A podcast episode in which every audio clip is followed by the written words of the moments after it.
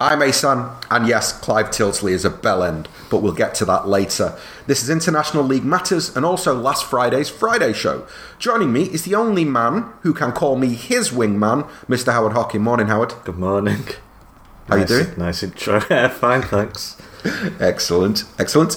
Um, we're not. Okay, We're not going so- to agree fully on that, by the way. what on Tilsley being a bell end? Yeah. Well, we'll we'll get to that. We like to provide balance, don't we? sir? We, we do like we do like to provide balance, and, and I know that, that you like to be the voice of reason when I'm getting overly uh, agitated about anything. But look, it's before we so. It is. But before we get to that, the serious part of it, obviously, um, racism reared its ugly head during last night's England game. What are your thoughts on? I mean, there, obviously, there's going to be a conversation about what can we do, what should be done, Yeah. what have UEFA done in the past. How do you feel like where where does firstly where does the responsibility lie? Does the responsibility lie with the local governing body? Does it lie with UEFA? Does it lie with the supporters in the stands? Like what? How do you view this? Well, all of them, to be honest. Uh, yeah, plenty of thoughts spinning around my head, so apologies for the rambling that is about to ensue. Uh, uh, basically, from Gareth Southgate, uh, Southgate's point of view, uh, you know, whatever you think of him as a manager, and obviously he's doing well on that front anyway, I think he's always come across as a class act and a generally nice human being. Uh, but, you know, I'm in the same boat as him. I'm a I'm a privileged white man who's not had to, you know, had to deal with uh, racism in my life, and I'm not an expert on it like he is, and I don't have the answers, and it's hard.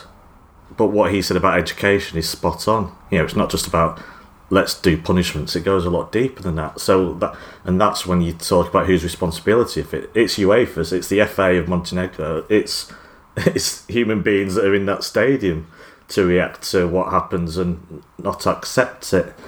Uh, so yeah, I don't have the answers. For me, it's no pun intended. It's not you know it's not a black and white issue in, in the respect of we racism is you know we don't, I don't want to be this little England going oh these Eastern Europeans and their racism you know it's terrible disgraceful it's like the Dark Ages because as we know every country has a problem with racism and we have it here in the UK.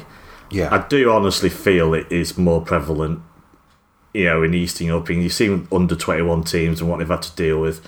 I'd be absolutely stunned, you know, if you're getting monkey noises in a, a UK uh, stadium. But let's not start, you know, competing about who's worse here. It's a problem. It will always be a problem in all areas of society, everywhere. So let's not come at this as a, you know, other countries need to sort their act out because we need to sort of act out as well. Uh, it's nuanced. I don't know what the solution is. Education, as Southgate says, is vital. While punishing people doesn't make it, you can hide it, but it doesn't make it go away. They have to be punished. We know UEFA have been appalling with this. I think fines don't do anything.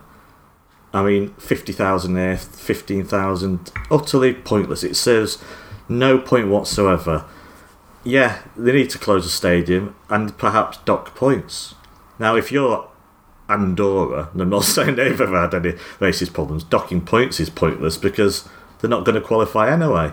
So, but Montenegro, you know, have got a chance of qualifying. That would make a statement to them that to their FA that it, they need to be proactive. They're responsible for the people in the stadium. So I, the, we do need stronger stronger uh, punishments, but we need uh, education as well. Of, For you know, programs. UEFA need to you know they need to be proactive and doing stuff. They might be. We don't know everything that happens, but as I say, the F- English FA they don't even follow UEFA's rulings, which are UEFA's rulings are actually harsher potential punishments than the than FIFA's, and the FA don't follow any of them. Like stadium closures, we don't do that. But the new ones for me is, you know, so we've got plenty. Our FA has got questions to answer. When have we ever closed a stadium? But I don't have the answers because where do you draw the line? If one person is being racist in the stadium, who should suffer for that? Every all the other supporters? What if it's two? What if it's three? What if it's ten? What if it's a whole stand like yeah, well, part of a stand like Millwall that clip Millwall against Everton? It's very hard to say who should suffer and how the punishment should be handed down for me. Mm. But UEFA really has to be a lot more proactive out there and doing stuff about this. I know they've got meetings next week. It's not about racism as such, but I think it could come on racism could come under the umbrella of what they're meeting about next week. They really need to step it up. We'll probably talk about. I don't know if we're. Well, you know, Raheem Sterling. We'll talk about him later, no doubt. But you know what he's doing is fronting up to this and turning the mirror. He's turned the mirror on the media already, and if he's turning it on, yeah, like organisations like UEFA and FA, then that can only help. I think he's bringing it to the. He's he's making it part of the public narrative in a way that it previously hasn't been part Yeah. of the public narrative, and I think that's really important. Um, I guess from my point of view, if I if, if I look at the punishments, I kind of, funnily enough, I look at financial fair play as a pretty good example of how you should be dealing with punishments for racism, right? So, in the first instance, it should be a massive and really a massive fine. I mean, I think City were fined like 10 million quid or something like that for, for financial fair play breaches. The the governing body of whatever country it is should be given a similar type of fine, which, like the city fine, is suspended. And the idea being that, okay, so you've got this fine and you've got to play your next three fixtures behind closed doors. However, after we uh, open those closed doors and we let your supporters in, if in the next monitoring period your lot a racist again, then the suspended fine becomes a fine that you have to pay immediately and will throw you out of the next competition. So Andorra or Montenegro or whoever you are, sorry to Andorans who are listening who yeah, I, didn't, I don't know why I said Andorra then how would you put Andorra on my brain but the, I the just point is I drove through there. It's very nice. yeah, the point time. is, my point is just more that they should be thrown out of the next tournament. It's that simple. Like they, the UEFA should go. You won't play in the Euros now, and you won't play in the qualifiers. And you know, if you're already participating, then all of the team, other teams, automatically get a win from your tie, and you're out. Because I think that ultimately there has to be a singular entity that takes responsibility. And what you can't start doing is playing this game of well it's really difficult because you know it was only 10 of them and we've got like 20,000 people in that stadium and it's not fair to punish you know 20,000 people for what 10 people do mm. it's like well okay that's why the sliding scale exists. The first time round, you get fined and it's suspended and a couple of games behind closed doors. But if they do it again, if you yourself can't weed this element out, if you can't convince your supporters that if they continue to do this, they simply won't have games to go and attend, it's kind of on your shoulders then. Um, so that's that's kind of how I view it. But of course, you know. UEFA are incredibly have historically been piss weak when it comes to to racism. I mean, do you remember that that City's fine for coming back Yeah.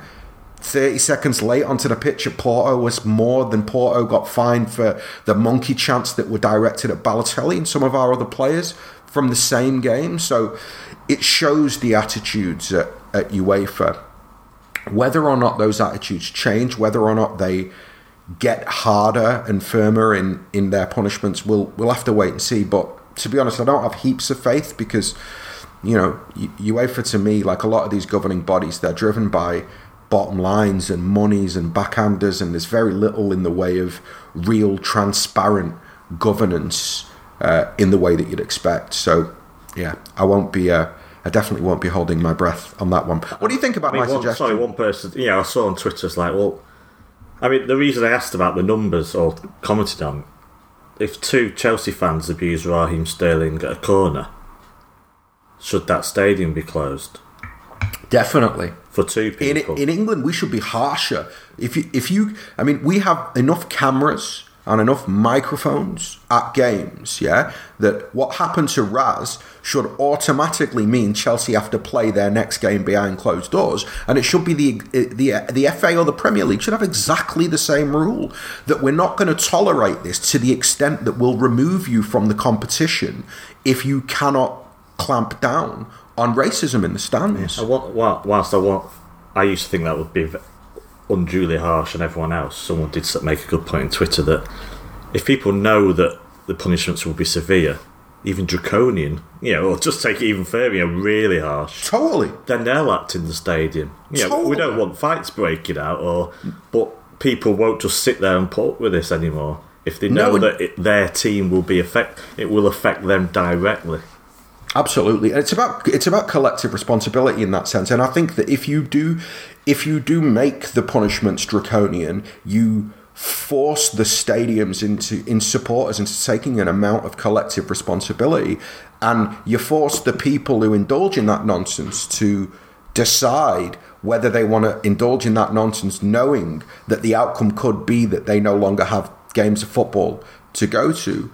Um, I don't know. I mean ultimately, for me, I think one of the things that I really admire what Gareth Southgate said last night because it's something that is very rarely said when um, white people, white journalists, white people in the media discuss racism and discuss what should be done. I think what people don't realize is, or what those people don't realize, is that you don't know what it's like to be Raheem Sterling or Danny Rose no, exactly. or Dele Alli. You don't know what it's like to to feel that that stuff is being directed at you and these are young lads and our FA and our people have a responsibility to protect them and you see like I think Sterling speaking out and changing the narrative is so important and it's so important because it has to begin at home. It has to begin with our own media taking a look at themselves and going, you know, if the players openly discuss the facts that the black players in the dressing room are treated different differently than the, the white players, that's a really sad indictment of uh, the kind of footballing media fraternity um, and journalism in Britain in general, because you know that's the England team and they represent England around the world. And, you know, it's something that we. I don't know. I mean, I'm not the most patriotic guy in in the world, but at the same time, I'm you know I'm proud of being British, and I'm you know for what it's worth, I I love a lot of what England is and what it has represented for me growing up, and I would like to think that the overwhelmingly vast majority of people kind of think like we do that there's just no place for this and that you know there has to be there has to now be some type of action i mean it just the contrast between the dog shit that is financial fair play and this is what angers me and it's why I feel as though they should just take all of those punishments, yeah, and just cross out financial fair play and just write racism at the top instead and that and use those punishments for racism because that's where you need to focus your energy. It's not on you know, yeah. it's not on the stuff you do focus on at times. Um, yeah, that's that's kind of where I'm at. Anyway, um, okay, so we've done that. Now I'd actually like to talk about. Oh no, let's do Tyldesley first. yeah, we'll, we'll do go Tyldesley on. before we get into England because I'll, I'll do all the negatives. Off you go. Um, well, I mean, it's the Friday show. It's free to everybody. I'm not going to swear too much, but I don't understand why during the commentary he felt that he needed to say what he said. I don't think that it comes back to this idea that I feel that had Frank Lampard, Steven Gerrard, Wayne Rooney, any of those three players playing for England scored a goal and then done that celebration. Mm. I hmm. don't think Mr. Tyldesley is going to be saying what he said about, ooh, look at him trying to provoke the crowd.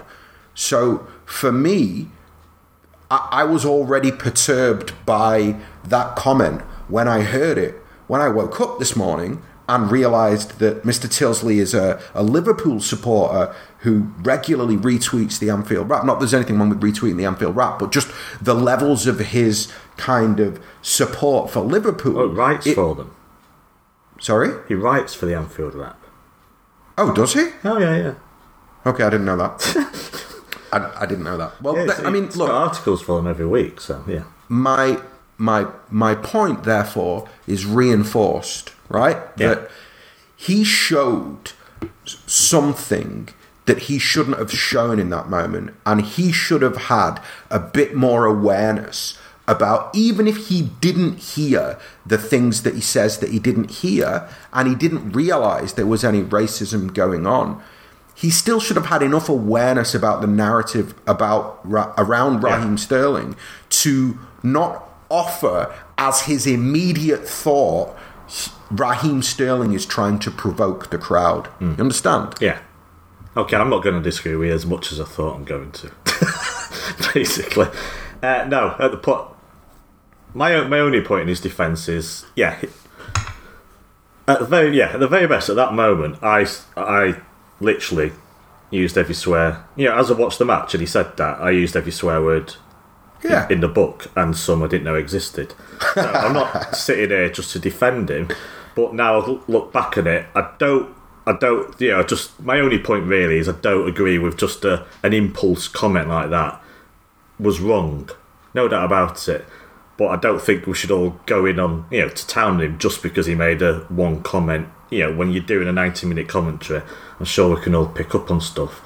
But at best, it was very, very naive for him not to understand the situation at that point. Now, he's wearing headphones, I assume. So it's where you are in the stadiums, every chance. I, I believe him, he did not, he was not aware of any racist chanting. So we assume, we have to assume that. We have no evidence to suggest otherwise. At that point, Raheem Sterling did, does not do goal celebrations like that for nothing. And he must know him well enough and have watched enough games of him to know that. And it was very, very naive of him at best to not understand what was happening here. And because other people had been. I'm sure someone would have told him during the match what was going on, you know, because it had been happening earlier in the match. So it was very. a bit amateurish and uh, naive of him, and, you know, not to to comprehend the situation. But uh, yeah, my only point in his defence is it was a one-off comment, impulse comment, and you know I wouldn't I wouldn't spend too much time on it. He clearly must be a Liverpool fan if he writes for the Anfield Wrap, I assume. But I've never really picked up more than anyone else some bias against City players. Uh, but No, then- but that's but then I kind of point. zone out commentary to be honest. So Yeah, but that's kind of not my point. My point is more that you know, his yeah, but his bias doesn't have to be about anything. He should just be more aware Yeah. of the narrative in the world and around Raheem Sterling right now. Hmm. That's the first part, and the second part: stick up for your own. oh yeah, and You're an Eng- you're an English commentator yeah, commentating on an English player scoring a goal. So you know, have the. It's okay to leave your club loyalty at the door, yeah, and just be pleased for Raz, even if you think that he shouldn't have left Liverpool, even if it bugs you that he's doing well. And when we talk about, you know, like you, you said you said a couple of times like you know it shouldn't be made a massive deal of i kind of disagree i think it should be made a massive deal of because i think that guys like clive tyldesley should be aware that raheem sterling has spoken up obviously because he has felt victimized for a long time. This isn't about just you know the instagram post that he put up a year ago or whenever it was or about what he said after the game or his celebration. Hmm. This is about everything that led up to that. This is about everything that every black player has to face when they travel abroad or in certain situations or just in daily life. And to be a bit more just be a bit more i guess that's my point is for for for for me he has to be a bit more aware in that situation and in that circumstance that Raheem Sterling is a national treasure for many, many, many reasons. Yeah. So before you go, and Harry Kane is already treated like a national treasure, and I'm not. Obviously, I can't prove it, but I'm prepared to bet my life that had Harry Kane made the exact same celebration, I don't think Clive's first words would have been, "He's trying to provoke the crowd." Hmm. And it, it, this is what I mean that that subconscious racism. Can't be anything else. Well, I can't prove that. Can you? You No, might, I can't you might be right, but I can't prove that. But I mean, my general, more general point is: so what if he wants to rile up the crowd? Why would Clive Tyldesley have a problem with that? In it. To give it, you know, we give it back. We're morons. We're all morons in grounds. We deserve it back. to be honest, you know, even take the racism out of it. Why? Why can't he cup his ears to a crowd? He can, it's- he can rile them up as much as he wants. He's just putting five one up. Totally. And also how do we I mean again like it's the it's the it's the the language that is used like provocative. Are you serious, mate? Is that provocative? No. Like there's a lot of stuff that goes on that is really provocative, but that's not provocative. I mean you know, it's not like he's dived in the crowd. It's not like he's taken his t-shirt off to reveal another t-shirt that's like, you know, you, you see what I mean? Like Yeah. it just it's maybe they were booing him, yeah, and he was just cupping his ears to them because they were booing him, which supporters do up and down the country whenever they score after they get booed. People don't immediately go, "Ooh, that was provocative." It's just, I don't know. It really, it, it really bothered me, and, and and Clive can go in the bin as far as I'm concerned, Howard. I'm sorry, but I just. You know what I'm like with Raz. I'm I'm Yeah. I'm over defensive at the best of times, and this is this just next level. What what what I heard him say, and I, yeah, yeah. Well, obviously, yeah, we're both very protective of him, as you well know. So. Okay, let's talk about the fun part, which is England playing football, which I never thought I'd be saying on a podcast. Um, how good? uh, How much are you enjoying watching England play right now? Yeah, first time in a decade, at least. It just, it was just a, it was a chore. I mean, I'll watch any football. So when England used to come on, I used to put it on, but you know, do my own thing because it would be frustrating, especially you know with the way City players were treated, and just you knew that do one thing wrong and it would be honed in on, and everything's over, you know, exaggerated. Uh, but there just seems to be a freedom about the team now at the moment, and obviously goals galore, and uh, just more, just more interesting to watch. Less defensive, less dour, less cautious. Uh, yeah, just you, you want to give them a watch. You know, international breaks are generally appalling, and this isn't the best timed one when we've got serious other matters to deal with, you know, on the horizon. but it's actually been, and not just England, other matches, you know, it's been a bit more enjoyable than just about any other one I can remember for a while. Yeah, and it's a bit of a carryover from the summer, but I don't think England were actually that entertaining in the summer. Yeah, most of our goals were from set pieces. We created precious little from open play, but I feel that you know, switch to a four-three-three that makes use of a wealth of attacking, pacey young talent that we've got, uh, and I think we've progressed again now. Uh, kind of wish we'd played that formation in the summer, but you know, there we go. It's you know, baby steps, and uh, yeah, absolutely fun to watch. And it, you know, this uh, keep calling it the League of Nations, Nations League. It's my old history grounding. Can't get the League of Nations out of my head. Uh, will be actually quite interesting to watch in the summer. I think. Yeah, I mean, I, think that it's definitely that tournament has definitely helped to uh, make friendlies more interesting somehow. Do you think with this? Do you think with this England side that because the, I guess the, the interesting thing for me is that I wanted to. Uh, when I was kind of thinking about the notes for this podcast, I kind of wanted to put forward the idea that, well, they've just got really good players, but then you kind of take a step back and you go, no, hold on. You know, that England team with you know, young Rooney and Gerrard and Lampard and Ferdinand and that generation. And as much as, you know, personally I may have disliked a lot of those footballers, that was an incredibly talented group Yeah. of players. And yet they were never fun to watch in the way that this currently seems to be fun to watch. So I've got a slightly different angle for you to come at it from. Do you think there's something in the idea that this generation are a lot closer than that generation were? That they don't have club divides that they bring to the international camps in the way that maybe those previous um, England sides did have? Because it doesn't feel that there's the you know, I have read stories about the Chelsea lot and the Yeah. Liverpool lot and the United lot during that time, and it doesn't really feel like that with with this collection. Do you think that's playing a big part in all of this? Yeah, probably. I think it was BT. You know, Jake Humphrey does a after they show matches, they do a discussion, don't they? Yeah. They put the clips on Twitter sometimes or wherever YouTube. Uh, I didn't watch this particular one, but I think you're right that you know people like Lampard and Ferdinand were saying it was there were club lines, even you know in those days, and it wasn't a homogenous group. I think yeah, it was yeah they had the players then. It's true. I mean they were hyped, they were overhyped, you know, and it probably put pressure on them. And I think what the summer's done is take the pressure off these players. And you've got young players now that just don't have that caution or fear to play, you know, play for the country. They're just playing with a bit of freedom. Yeah. But yeah, you don't. I don't think you really see any.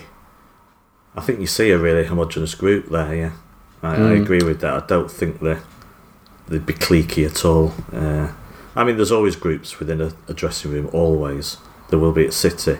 Maybe the language they speak at City, you know, like the Spanish will stick together or whatever Spanish speakers. But you still see from the clips that they're not, you know, they're not separated from each other. Uh, and this England group, yeah, there's and there's just options available as well. There's just so many options. You know, just think uh, we had quite a few players not available for these last two games, but it didn't really matter. Uh, so I think the depth is there, with more young players to come through. Definitely. Um, I want to talk a little bit more specifically about the um, the collection of players that we saw over the course of the um, of the two games. We'll kind of, I guess, we'll just kind of go through the lines, kind of starting with the um, with the keeper and the uh, and the back four. What did you ma- actually? What did you make of England defensively over the two games? I mean, they weren't they were never going to be massively tested. Um, but did you reach any conclusions about any of the players individually or collectively? Uh, not really. As I say, it was a miss. You know, I'm not sure. This was not, I think, Southgate's strongest eleven. Uh, you know, Declan Rice has come in for one game. You know, he's, he's tried Hudson Odoi in defence. Is Maguire first choice? I don't know. I thought he played quite well. I thought he played very well. Uh, and I don't know. It just reminded me of City in a way. We just don't. what they did best. I don't think they were tested that much. And obviously, you look at uh, Montenegro's first goal and Keane. Is Keane ever going to be a real first choice? So you know, we're, we're not talking about the stronger side here, and he was at fault for that goal. And Hudson Odoi has to learn. He's you know he's 18. Obviously, of course, he's got to learn. he's got loads to learn, and he will do uh, about tracking back and covering and all that sort of thing.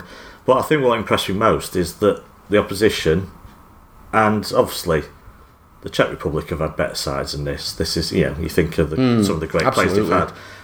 And Montenegro are not one of the great sides, but they're not one of the. Both of them are not the worst sides either, and they remind me of City. That's what all I can say is that we really stifled the chances they had were minimal.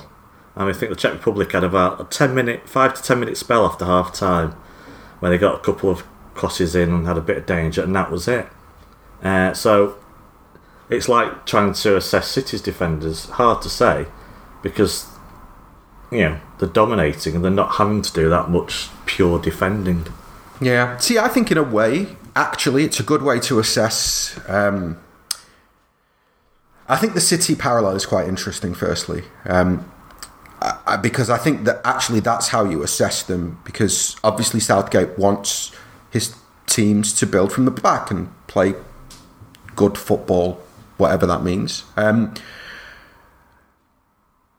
I th- in fact, I'll ask you. So the the fullbacks that we saw, we saw Rose, we saw Chilwell, and we saw Walker on the right. How do you think they did? Uh, all about seven out of ten. To be honest, Okay, I don't I think think anyone really put their case forward. That obviously Walker's going to be under pressure now because we're very strong in that area. Yeah. Uh, what's the Palace player called? Sorry, I don't want to mispronounce. Wan-Bissaka. Yeah, um, yeah, Trent Alexander Arnold. Uh, he's got pressure there, and he is he is one of the most criticised England players now. You know, if you just look at what how people assess him, uh, he's not perfect for the England side. Obviously, we've had our own discussions for City. Uh, Chilwell was okay without really doing it. You know, really putting his case forward. And Rose, I thought, was the weakest of the three. Uh, felt he was, you know, just plenty. Gave away the ball far too much. A bit lackadaisical. Uh, almost cost us a goal uh, last night against Montenegro. But he may have been affected by what was going on in that ground. So you know, and he's not played a huge amount of football either. So uh, don't think you can't make any conclusions from these players. Uh, you need to see a lot more of them, but none. I don't think any of them cemented their place in that team. I think Walker's is a favourite Southgate's. He's obviously got the most secure uh, place in that team, but he will he will come under threat in the next couple of years. Yeah, I mean, I think I think for the moment, Walker's experience is gonna Yeah. is gonna trump the uh, the quality that Trent uh, or Wan-Bissaka have. To be honest, I felt Chilwell is pro- was probably the standout of of the three. Um, I thought Rose was was quite poor, but as you say, it's difficult to know whether he was affected by what was going on in the stands. Um, I didn't think Walker was great. I have to be honest with you, but then again, you wonder whether he's being affected by by what he's hearing from the stands. What about the centre halves, uh, Maguire and and Keane? Yeah, Maguire stood out for me. Okay, Just the think- covering. A lot of the time, I thought, "Oh my god, he's going in for a tackle. Don't do that," and he won the tackle. Yeah. So he's just he's just more of your old-fashioned centre half, Maguire. He looks Yeah. he looks like you know he's not up to the job, but he always but you know then he covers the ground, he gets tackling. Uh, he was the standout for me. Keane, Keane's you know on a recovery path, uh, so he's got to be given time. He had a you know terrible first year at Everton, and he's talked about it in public about you know he was a very bad place. So again, one to watch for me, but he was to blame for the first goal. I feel uh, a bit sloppy in not stopping that goal against Montenegro, uh, and he was the weakest of the two. But he is, you know, for the foreseeable future, back up anyway. he got the goal. He got, the goal, obviously, and that was a damn nice header. But I'm not sure Southgate. Obviously, uh, I doubt he picks defenders on scoring goals. But you know, it should be mentioned he scored a very nice goal. Uh, so yeah, fair enough.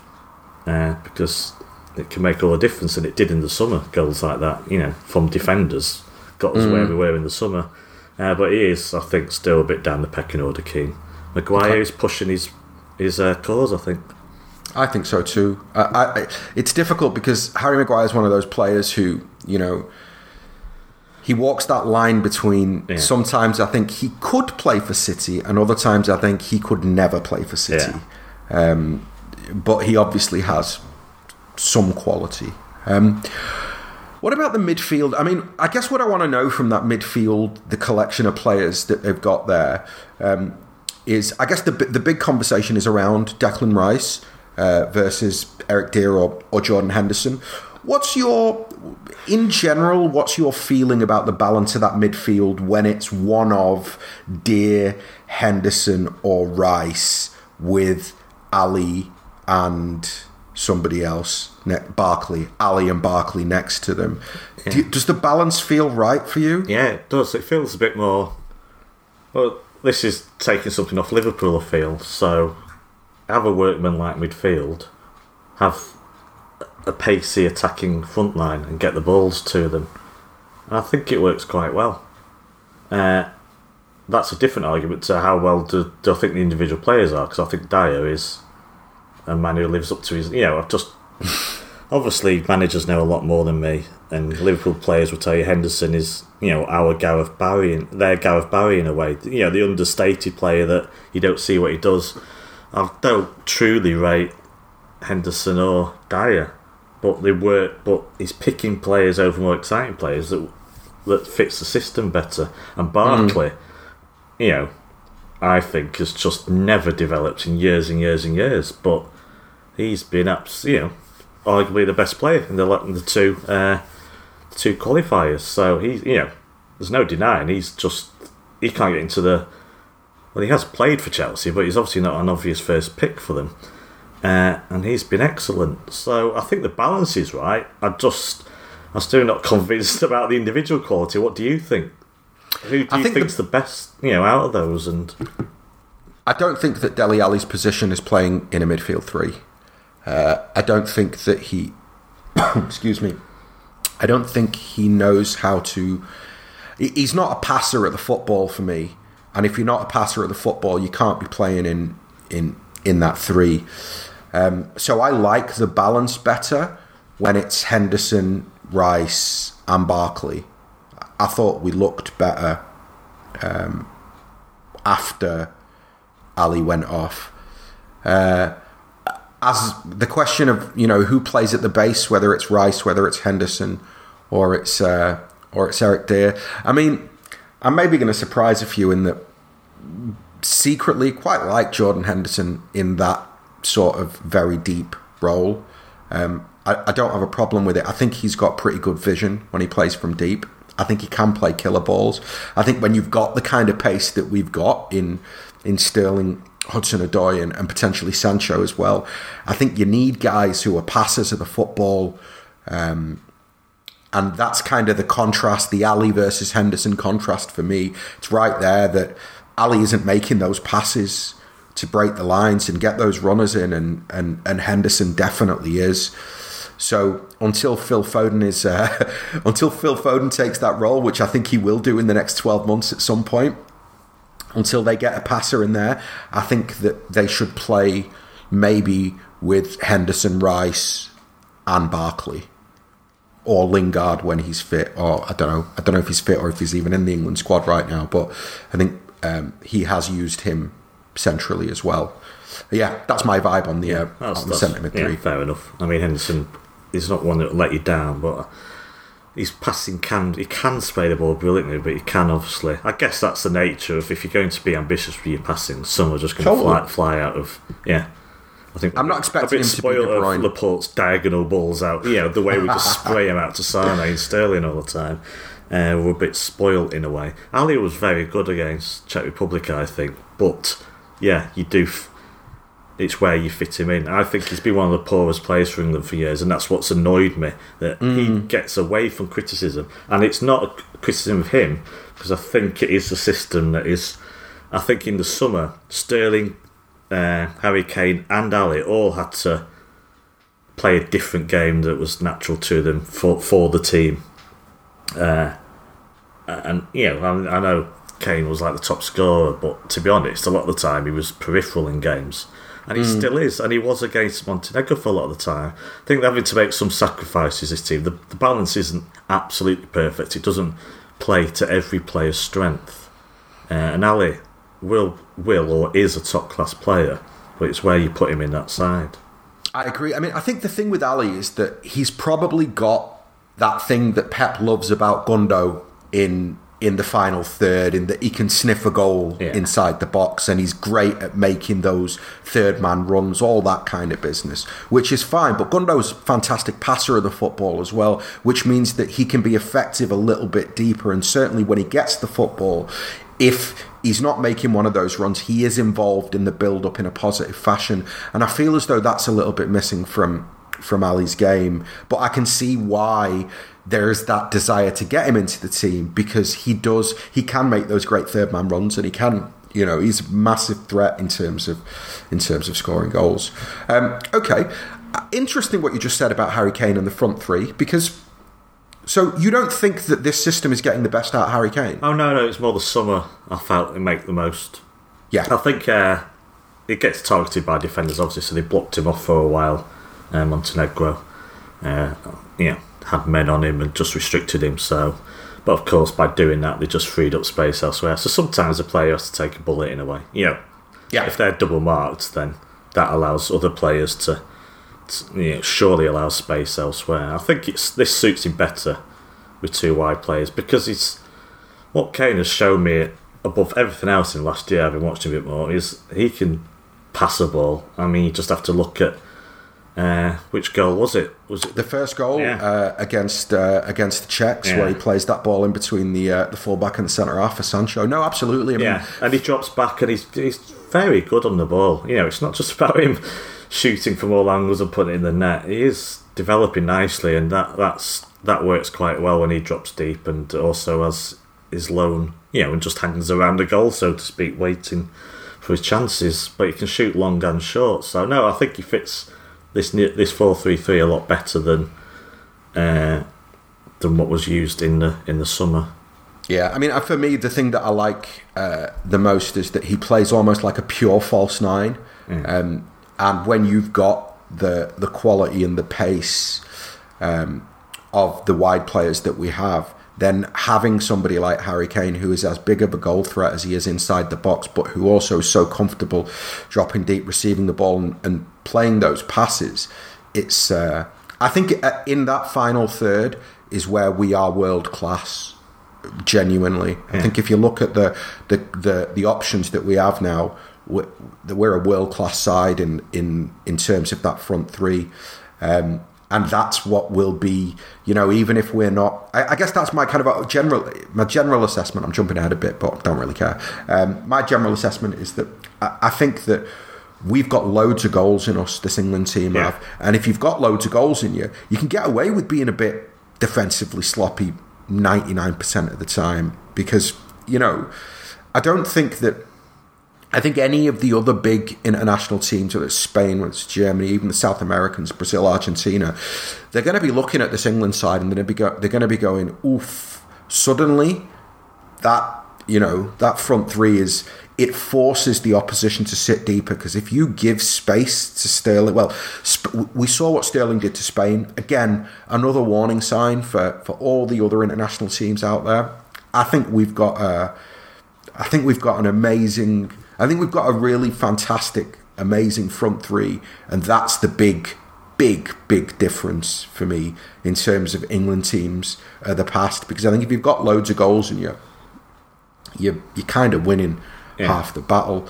Um, how much of this is down to Southgate? Do you think? Uh, it's a it's a perfect storm in a way of him plus uh, some generational, possibly generational talent coming through. Uh, it's come together, uh, and you know a lot of what he's done is off the pitch as well as on the pitch. I think being an international manager is a strange beast, to be honest. Uh, you don't have many games. You know, you. I don't know what they do in between games, but uh, it seems you know it's strange. It's not a game every week. It's not just about tactics. It's about how you manage players that you only see for a few days, and what he's done great. He's taken. I'll be honest. I thought it was one of the most underwhelming appointments. When he was appointed, I thought this is utterly underwhelming, and he's proved me wrong. He's shown tactical awareness. Uh, he's used his players well. He's said the right thing. He's managed the group well, and he comes across as a class human being who's helped take the pressure off the team and take the criticism away from the team. You know, Yeah. the, this the England team has always been utterly bogged down by the pressure put on it by the countries by the media especially. And I think one of his best things is allowed his players to play with freedom and made them feel happy to represent the country. Yeah. Uh, but he couldn't have done it without some really exciting talent coming through. Uh, Yeah, absolutely. I think it's you know both, and you think, you know, I don't know where someone like Rashford will end up talent wise. You know, he still confuses me somewhat, match by match, maybe because he's been playing under Mourinho for two years. Uh, but you know, he wasn't. He was another option to go up front, and then that's another way you're terrorising the defence. And you know, as you say, players like Foden coming through and Hudson Odoi is what is he? Is he still eighteen? And you, you look at the options there, so he's certainly good timing for him uh, to take this team on in the next couple of years. Where Yeah. do you think it lies with him? Well, I think that so. I'm completely with you uh, in that when he was appointed, I was I was really underwhelmed. And actually, one of the reasons I was really underwhelmed was because um, I'd spoken to a coach who had some experience of working with Southgate, and he fa- and uh, granted, it was some years ago, right? Like when I say some years ago, it's like four or five years ago, something like that. But he said that he was a really, at the time, a very basic football coach. Yeah. Um, and wasn't particularly progressive in anything that he did. So for me, the kind of combination of how, in a way, underwhelming he seemed as a character or as a personality, along with this idea that maybe from a footballing point of view wasn't going to be very progressive. I was really worried about what was going to happen because I felt like England had loads of really good young players. Um, so, and I think so for that reason, he deserves an enormous amount of credit because there has been a tactical evolution under Southgate in a very short space of time. I can't remember the last time I said that about an England team. And you know what else? When you look at the kind of the, the I feel as though the the evolution has been natural, and I feel as though it's been done with common sense, and I feel as though it's everything that has been done from a footballing point of view has been done right and been done well. And I've seen people say, well, if he'd have played 4 3 3 at the World Cup, maybe it would have been different. If he'd have taken this player to the World Cup, maybe it would have been different. It doesn't matter. I think that the the group needed to evolve and build belief and build some type of momentum. And the first step to doing that was to be um, secure at the World Cup, to not be easy to beat. And we weren't easy to beat. Um, and I think that he's built on that, and he's built on that in the right way. And England have become more and more progressive under him. So I think he deserves a, a massive amount of credit. I think it's one thing to inherit um, top players, but I think it's another thing entirely to get them to work as a unit, to get them to work as a collective, to get them to work as a team, and to get the best out of your best players. And I think on all those fronts, for the moment, I, I feel that Southgate is definitely succeeding. And if you look at, you know, Pep's obviously helps Raheem Sterling develop as a player. But I think you'll be very happy to have someone like Southgate, you know, as his national manager as well. Absolutely. Because just there was one, you know, just watch, just homing on Sterling now during the match, and he wants the ball, and he's even dropping deep as well in the middle, and he's saying, "Pass it to me, pass it to me." He's getting frustrated when he doesn't get it. That Yep. wasn't the Sterling of in an England shirt two years ago, or perhaps even one year ago. I think the play, all of the play you put in the agenda. Do you see the Pep effect in this team? And yeah, I do because I think that all of the players are will learn from each other, and the forwards will learn from each other. And I think Sterling has learnt so much from Guardiola, so many little things that he'll be able to to pass on to his teammates, or that his that his teammates will pick up on. So I think there's a um, what's the word? What's the phrase I'm looking for? A virtuous circle. So there's a virtuous circle going on right now between, and I, I don't want to just credit Pep. I think Guardiola, Jurgen Klopp, and Mauricio Pochettino. Uh, certainly, those three guys and the players that they're coaching, who then go to play for England. I think that their their effects of the coaching that they get at club level will be seen at, at international level, and I think that's that's definitely a good thing. And I think that for those effects to be seen at international level, it's about Gareth Southgate embracing what those managers are doing at club level, what those players are achieving at club level, and then you know basically getting them to reproduce that at international uh, for the national team. I mean, it's yeah, it's it's all good for the moment. Um, what about Raz? You know, we've not really talked about him specifically yet. Um, is he? So I'm going to ask you a question, which I don't know if anybody's. I'm sure that if I go looking on Twitter, somebody will have posited this question already, right? but is Sterling getting close to being England captain material? That's my first question. Ooh, uh, well, I didn't know this, but England have a, a senior players group, don't they? And he's been he's been promoted to that apparently. I Oh, really? Yeah, I- I've not read it up to him. I just saw it in passing when you know after the the, the Czech match uh, that he's become he's come of age in a way, so he's part of the senior group now. You know, this is a, a man that can still win the Young Player of the Year this season, which is a bit ridiculous because Young Player of the Year for me should be 21s and under, not someone who's 23 when the season starts.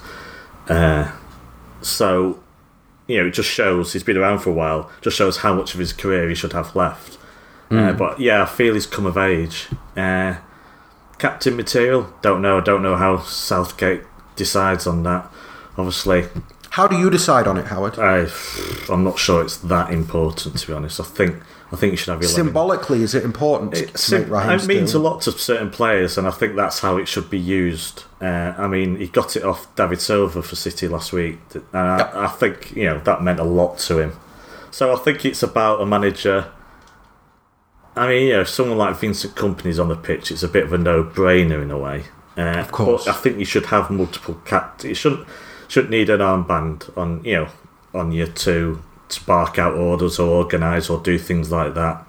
Uh, maybe just organising how you deal with the match officials and stuff like that and keeping things in check. But in the, I, you know, other countries certainly don't think it's as important as we have historically in this country. I think he should be used as a reward or as a, a show of appreciation. Uh, obviously, many City players have had it down the last few years, and I think that's how it is used. I think with uh, I think with Sterling, he has shown um, leadership qualities on the pitch in the qualifiers. Uh, certainly, in the last two games, he's shown leadership qualities on the pitch. I think it's pretty obvious the leadership qualities that he's got off the pitch. There are a lot of black players in England involved in the England setup at all age groups. Sterling is an incredible example hmm. for all of them, and beyond that, he's an example for all footballers. You know, his kind of the way that he has applied himself not just now but throughout his career or certainly the the overwhelmingly vast majority of of his career is something to be applauded and i think that you know I, I like the fact that you put redemption in uh, in in quotation marks Sarcasm, because yeah. yeah because it's like you know some of us have known this about Sterling for a long time. Some of us have been talking about the mental strength and the character of this guy for a long time. And, you know, now that the focus isn't on him leaving Liverpool, yeah, now that the focus can be shifted elsewhere, I think other people are beginning to appreciate the the character and the the qualities that that he has, not just as a footballer, but but as a man as well. Because I think, you know, from a footballing point of view, do you see? In fact, I want to ask you this: Do you see more of the um, City Raz at England level now? Yeah, absolutely. As I say, it just seems part of the senior squad rather than nervous young boy. You know, Yeah. under pressure. Yeah. Do you think that when you look at, I felt there was a question mark over.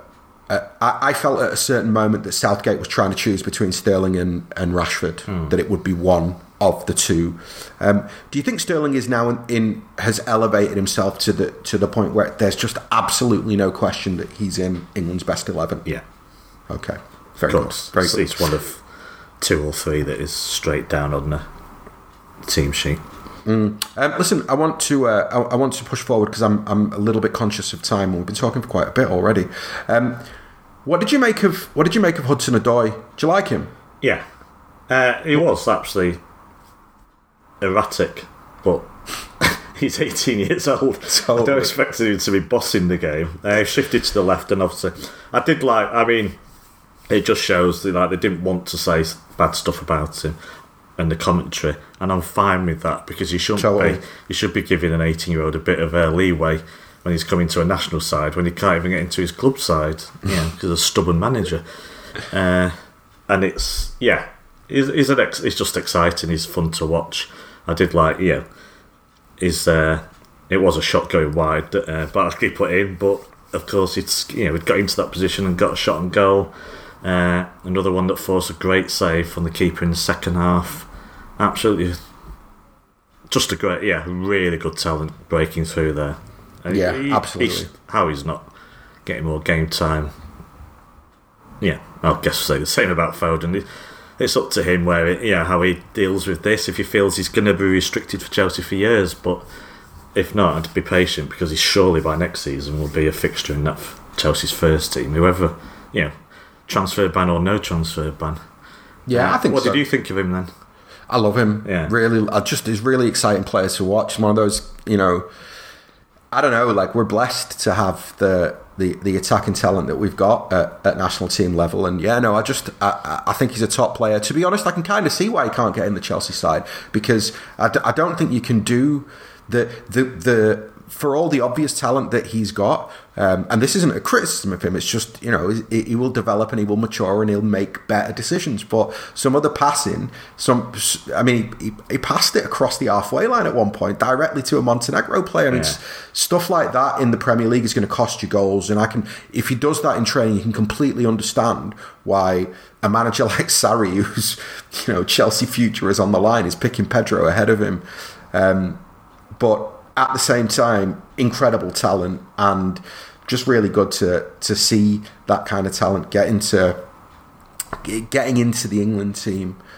Um, yeah, okay. Yeah. I think I think that that covers Hudson Odoi. Have I missed out any debutants? Have I missed out anybody who um, you feel deserves a mention who caught your or who caught your eye across these games? Uh, I may have forgotten someone, but what did you think of Declan Rice anyway?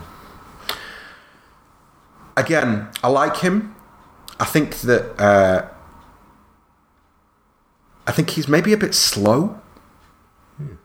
Uh, I'm not sure that he's quite got the um, got the dynamism that I thought he had, but his passing, he's got he's brave in his passing, which I really like.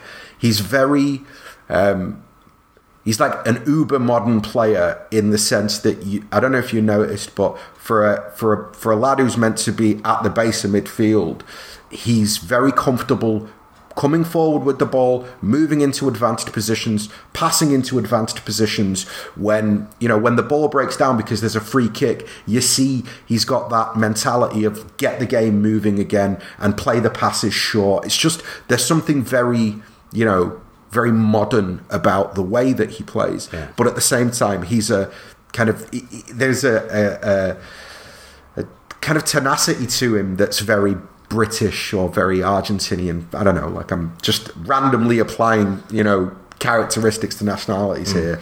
Um, so I apologise if I've offended anyone, but I like him. I, I really like him. Uh, I did think because I was thinking about the Ferner position. It's probably a year too early for Declan Rice. I don't think that I wouldn't do that if I was in City shoes. I mean, I'd sign him if I could, but I, I wouldn't be signing him with a view to him, you know, playing more Yeah. games than Ferner next season. Because again, he gave the ball away two or three times uh, where he didn't really need to give the ball away, and it wasn't really difficult. I mean, it's you know, if you're playing difficult through balls and you give it away, it's one thing, but. You know the the simpler passes. I think that's a big no no for Pep. I don't think this is the game I'd touch him on, to be honest. No, totally not, and I'm not trying to- I assume the first time. Uh, Yeah, so, Uh, I'm not trying to judge him. I'm really not trying to judge him. I, I, I really rate him a lot. It's just more, you know, the standards at City are at a, an exceptionally, exceptionally high level. And it's rare that you'll find an 18, 19, 20 year old that you look at and you immediately go, yeah, he could step into our first team and Yeah. be in the best 11 and do it week in, week out. It's a, it's a really, really big ask. Um, okay, super. Can we talk about City for a minute? yeah, Wonderful. So, if you want. you I'd love to talk about City, and I've not done it for a while. Um, hey, I believe that the injuries are, are clearing up. Mendy trained, KDB trained, Ferner trained. Um, how are you feeling, Howard? Obviously, the uh, the league season remo- re- resumes this weekend. Next week is another busy week. Fulham away, Cardiff at home, Wembley for the semi final against Brighton. So, Just your average week. yeah, just your average week. Um, what's your general feeling before I get into the specifics of a couple of things I want to ask you about? I, I, I didn't have any until this moment. I've used the international break to to stop stressing about City and thinking about what could or could not happen. Uh, but come Thursday, yeah, I'll be thinking about that Fulham match again. Uh, yeah, it's good. I mean, I don't. I the players coming back. I, I'm not sure how much they'll feature. Might be on the bench more than anything, with a, a look of easing them in with, you know, with via Cardiff and Brighton. Uh, but it's good to know. Uh, there's still some some games tonight, isn't there? I don't know if we've got any players left. Jesus was on the bench the last time I looked against Panama, and I think I think Russia got uh, Russia Brazil got another game. Otherwise, uh, I think we may be done with our players. So, not heard of anything. Sane obviously escaped an absolutely disgusting tackle. Thank God. Oh, Uh, it was so- horrible that challenge. so we seem to have come through it pretty much from what I've heard. Uh, you know, without any any further injuries. So that's brilliant. With players coming back and with the schedule we've got going into April, uh, yeah, all systems go. And Okay. the nerves can Okay. start all over again. Um, so specifically now, uh, I'm kind of looking at this final stretch, and I'm wondering to myself, I'm I, I'm maybe affected by the fact that have you watched um, Take the Ball, Pass the Ball? No, not yet. No. Okay, so I watched it for the second time um, What's it the on? other day. It's on. I think it, on England. In England, it's on Amazon Prime. I bought it on on right. on iTunes because it was only like four quid or something like that. But it, maybe I'm a little bit affected by that. But I'm beginning to wonder: Do you think Pep is privately using the fact that we could potentially win tro- four trophies as serious motivation? Oh, I don't know. I think if I, I don't know if you want to motivate players by mentioning that, or He did it with the hundred try points. and forget, try and forget that that's on. I don't know. Why do you think he is? Definitely. I just think it's best for the players if they don't think about that. I don't agree. You know, I think that what they need is they need to feel special, and they Yeah. need to feel like what they're going to do is special. And I think that Guardiola's all about. You know, he sees himself as special, and he sees his teams as special. And you know, I, th- I think that there is something within that where I, I kind of look at this final stretch, and I, what I was trying to analyze is who's got the advantage going into this final stretch. Like psychologically, where does the where does the advantage lie? And I mean, I always think we've got the advantage because I think Pep's better than everybody else. But actually, I think the fact that we're in four tour- tournaments and we've got Pep is an advantage for us because I think there is it can be used as motivation. And actually, the reality is that you know what what we're asking here is for the players to beat Brighton, right? And if they Yeah. beat Brighton, then they're in another cup final, and you feel like okay, that's that put to bed. I think that there's a a, a sense then. If they can, you know, again, it's like you beat. You, what are your games? You've got Fulham and Cardiff, two teams that are, you know, expected to go down. Yeah. You beat those two and you beat Brighton. How many league games are left then? Six. Yeah, I think so. Yeah. Okay, so after that, you've got to play six league games and a cup final, and there's your treble. That's Right, brought and- into focus. You saying six games left. Do, you- do you- see what I mean? Like it's. I think absolutely. Not, I, I think that this in in this international break will be the first time that Guardiola will be going. Listen, four trophies is entirely doable, hmm. and you lot can do it because you're a special group of players, and this is a special squad. And again, you know, the analysts will be putting those fixtures up on the boards, and they'll be going, look. You know, we focus on Fulham and then we focus on Cardiff. We get through those two and then we focus on Brighton. Yeah. We get the other side of that hill and it's a little mini hill, but you get to the other side of it, and you're in a really you've put yourself in a really incredible position to to get even closer to that to those to those four trophies. So I thought maybe the international break would dampen my positivity, the, the, the crazy positivity that I had before the international break, but it actually hasn't. And I think there is an element of, of, of players coming back that is doing that, seeing the injuries clearing up. The lads who went away on international duty seemingly carrying on their great City form into uh, into the international duty. It just it feels like a, a, a very it feels like the end of this season and what's going to happen next is something that we should really embrace and hmm. enjoy and you know I'll try. You will do, No man. chance. I really think you will do. If you say so. You will. I mean, th- there's no greater feeling than winning a game that you were nervous about Yeah. before it starts. And the reality is that going into every single fixture from here until the end of the season, there's going to be tons of nerves for all of us because, as I say, it's that sharp, laser sharp focus of. There's there's very few games left, you know. There's very little margin for error. It's money time for everybody on everything now. Um, as I say, you look at the fitness of the squad. Suddenly, everybody's getting fit again. The form is good. We're in, still in four tournaments. I don't know. I'm I'm I'm definitely ready for this. I mean, we'll take a we'll take a more more forensic look at Fulham because I don't think that it'll be the cakewalk that people think it's going to be. We'll take a forensic look at that on the Real Friday show on Friday. But you know, we we've still got it within us to to uh, um, get over that hump, even if they are, I think, better than they were under Ranieri or maybe even under Jokanovic as well. Um, just what final thought from you of the returning players who were injured? Who do you think is going to have the biggest impact on the side?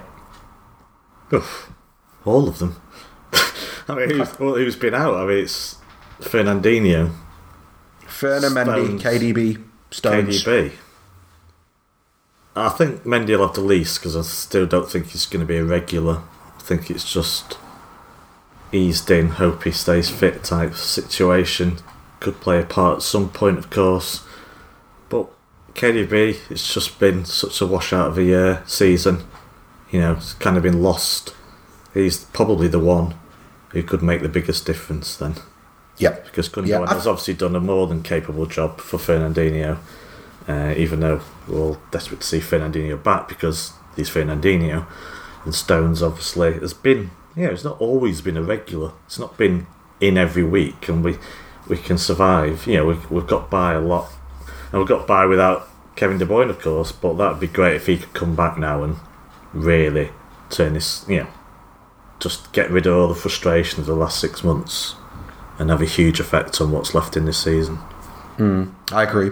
I, I, I would go, although in terms of what happens next, I think that um, I, I think that it's Mendy who potentially has the biggest impact.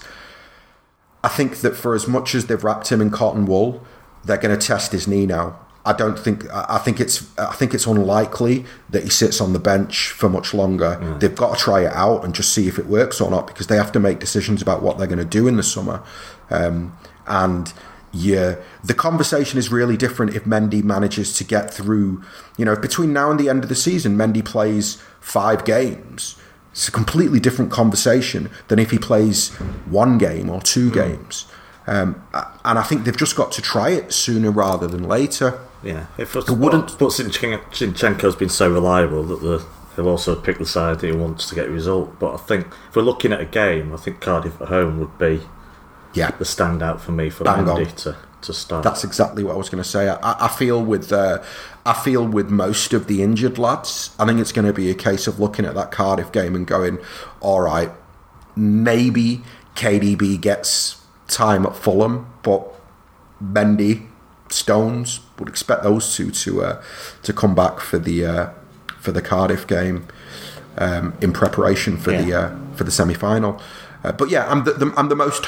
I'm. I feel that Mendy has the biggest impact if he comes back of all of them, um, because he's been out for the longest, and also because, as brilliant as Zinchenko has been, I think Mendy brings next level to our left hand side, and the combination of Mendy and and Raz on the left could potentially be devastating on a whole other level. And again, it's that thing of like, you know, it is a level up for me. If when Mendy comes in, the side is a level better, and maybe that level is the difference between getting to the semi final or getting to the final of the Champions League. So I would really like to. Uh, a lot of this is hope rather than expectation, yeah. Howard. I got to be honest with you, but I got my hands together for Benjamin Mendy. Uh, right. On that note, I am wrapping this up. Um, Mr. Howard Hockin, thank you very much. Uh, pleasure as always. To everybody who listened, thank you very much. This was our very much delayed Friday show from last Friday. Um, we'll be back with more podcasts later this week. We've definitely got more podcasts later this week, including another Friday show on Friday. As always, be safe, be well, and up the blues.